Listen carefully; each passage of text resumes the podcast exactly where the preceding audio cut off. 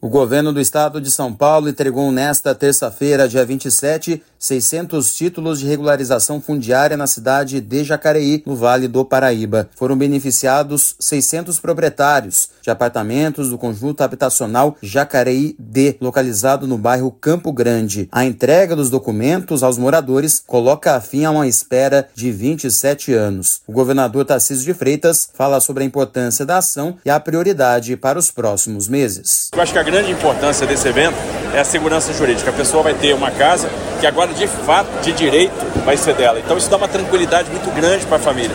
Estamos fazendo isso em todo o estado de São Paulo. Já são 77 mil títulos entregues. Não vão parar por aí. A gente está se preparando para contratar o trabalho de regularização de mais 650 mil. Então a gente quer entregar título para quem não tem. Então muita gente no passado deixou de receber e a gente está tentando aí zerar esse passivo e a gente sabe o conforto que isso dá para as pessoas. Então, nesse trabalho que a gente vai continuar. Também foram atendidas nesta semana pelo governo estadual 432 famílias nas cidades de Roseira, Caçapava e Redenção da Serra. Ao todo, foram regularizados 1.032 imóveis no Vale do Paraíba, com investimento total de 3 milhões e 900 mil reais.